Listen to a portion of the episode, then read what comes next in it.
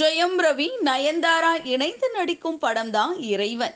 இந்த படத்தினுடைய படப்பிடிப்பு நிறைவடைந்து உள்ளது கூடிய விரைவில் படம் துறைக்கு வர இருக்கு.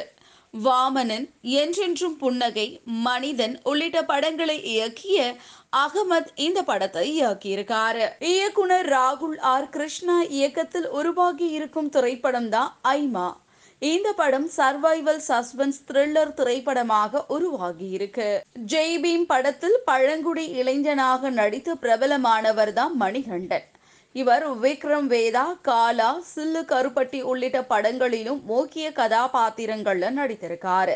இந்த நிலையில அடுத்து புதிய படம் ஒன்றில் கதாநாயகனாக மணிகண்டன் நடிக்க இருக்காரு. நடிகர் பிரசாந்த் நடித்து வரும் படம் அந்தகன். இந்த படத்தை பிரசாந்தின் தந்தையான தியாகராஜனே இயக்குறாரு. இந்த படத்தினுடைய இறுதிக்கட்ட காட்சிக்காக டோரா புஜ்ஜி என்ற பாடலை இசையமைப்பாளர் அனிருத் மற்றும் மக்கள் செல்வன் விஜய் சேதுபதி இணைந்து பாடியிருக்காங்க.